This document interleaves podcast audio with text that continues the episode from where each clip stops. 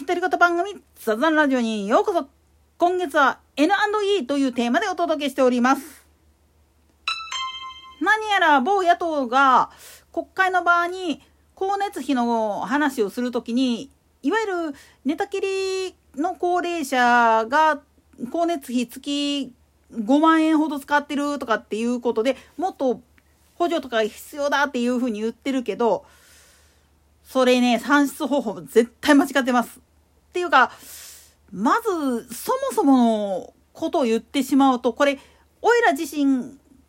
独り身の状態でやってての話なんだけれども、うまいことやっとったら、だいたい1万5千円かそこいらで済むんですよ。こんなに高騰しとっても。じゃあ、これだけ使ってるっていうことは何をやってるかっつったら、まあ言ってみると、本来だったら交換せんなあかんかったはずの家電とかを、未だに5章大事に使ってるっていう可能性があるっていうこと。で、もう一つは、たくさんの人、もう、そうね、4人以上と生活を共にしてる状態であるっていうこと。で、プラスして、まあ言ってみると、省エネ家電とかを使ってますよ言ったかって、それにかまけてるがために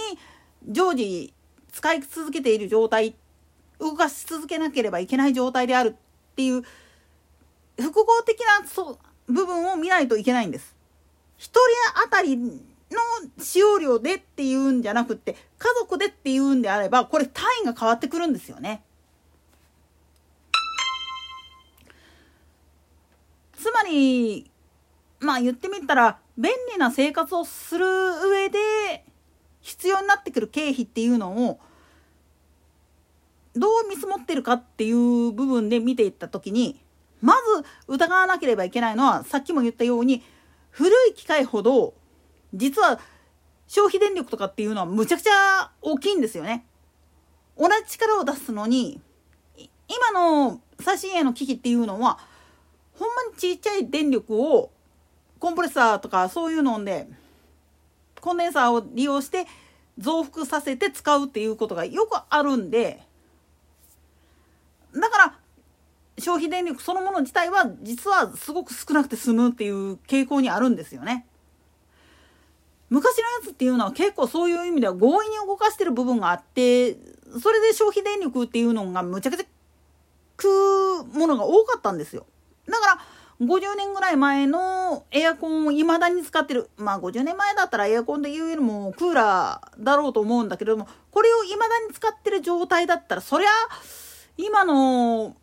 省エネ家電なんざに比べると消費電力でかくて当たり前だよねっていう話になってくるし、ガスファンヒーターを使うんであったとしても、今のガスファンヒーターっていうのはちっちゃくっても、フルパワーで回したとしたって結構電気およびガスの食う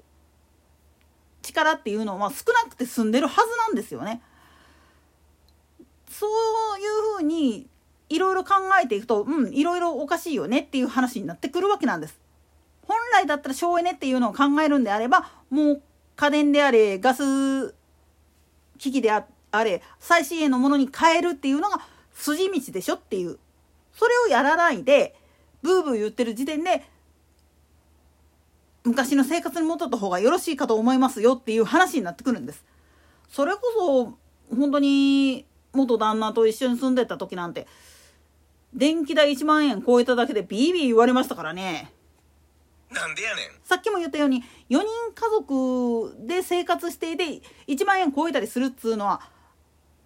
当然人が多いわけですからその分電気使うわけだしそれを控えろとかどうたらこうたらって言い始めると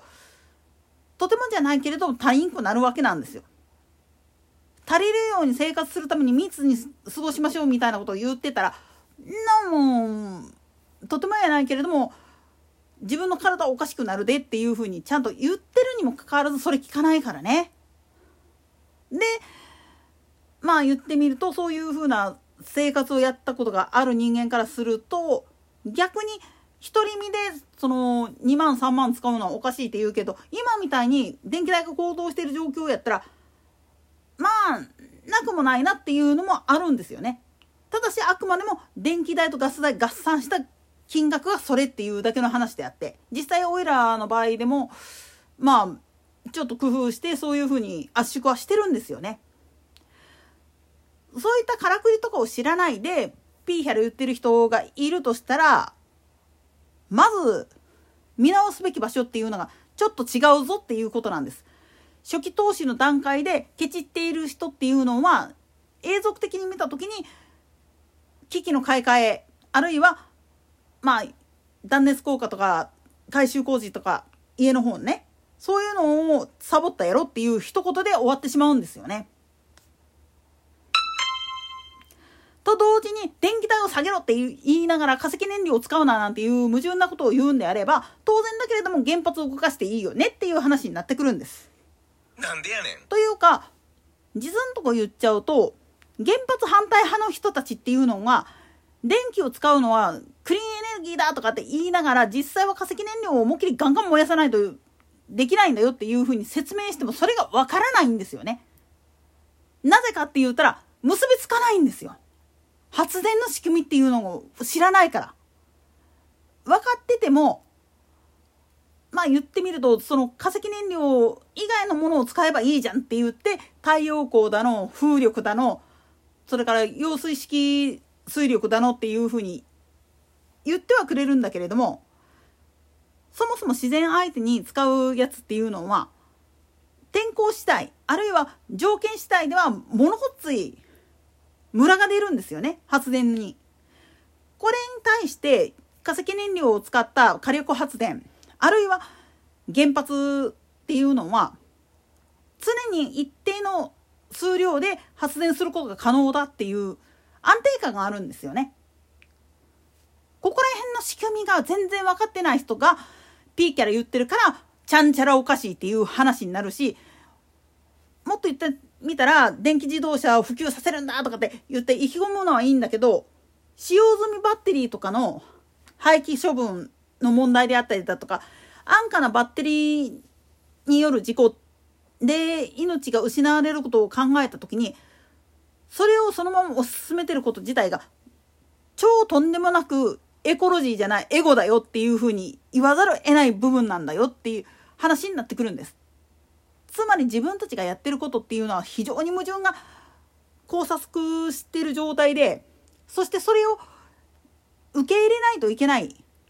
もっと言ったら理解しないといけない立場にあるにもかかわらずそれができないっていうのはなぜかって言ったら結局見てないからなんですよね。実態を見てない。もっと言ったら自分たちが世話になってるものに対して見下してものを語ってるもんだから矛盾っていうのがわからないんですよね。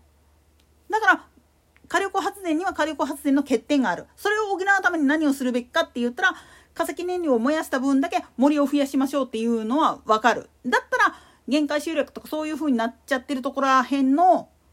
部分を自然に返すための運動っていうのをやっていくっていうのも一つの手段だし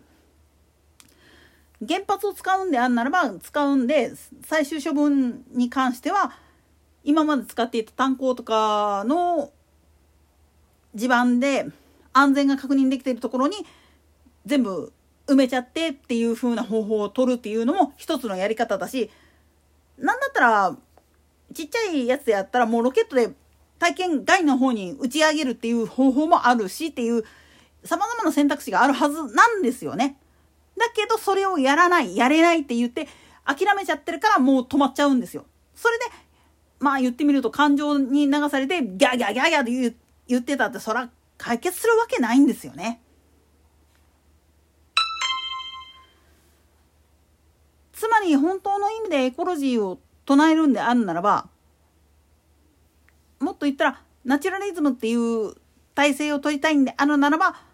甘んじてその不便な生活っていうのをやり続けざるを得ないしそれによって守られる環境っていうのもあるっていうことを受け入れないといけないんです。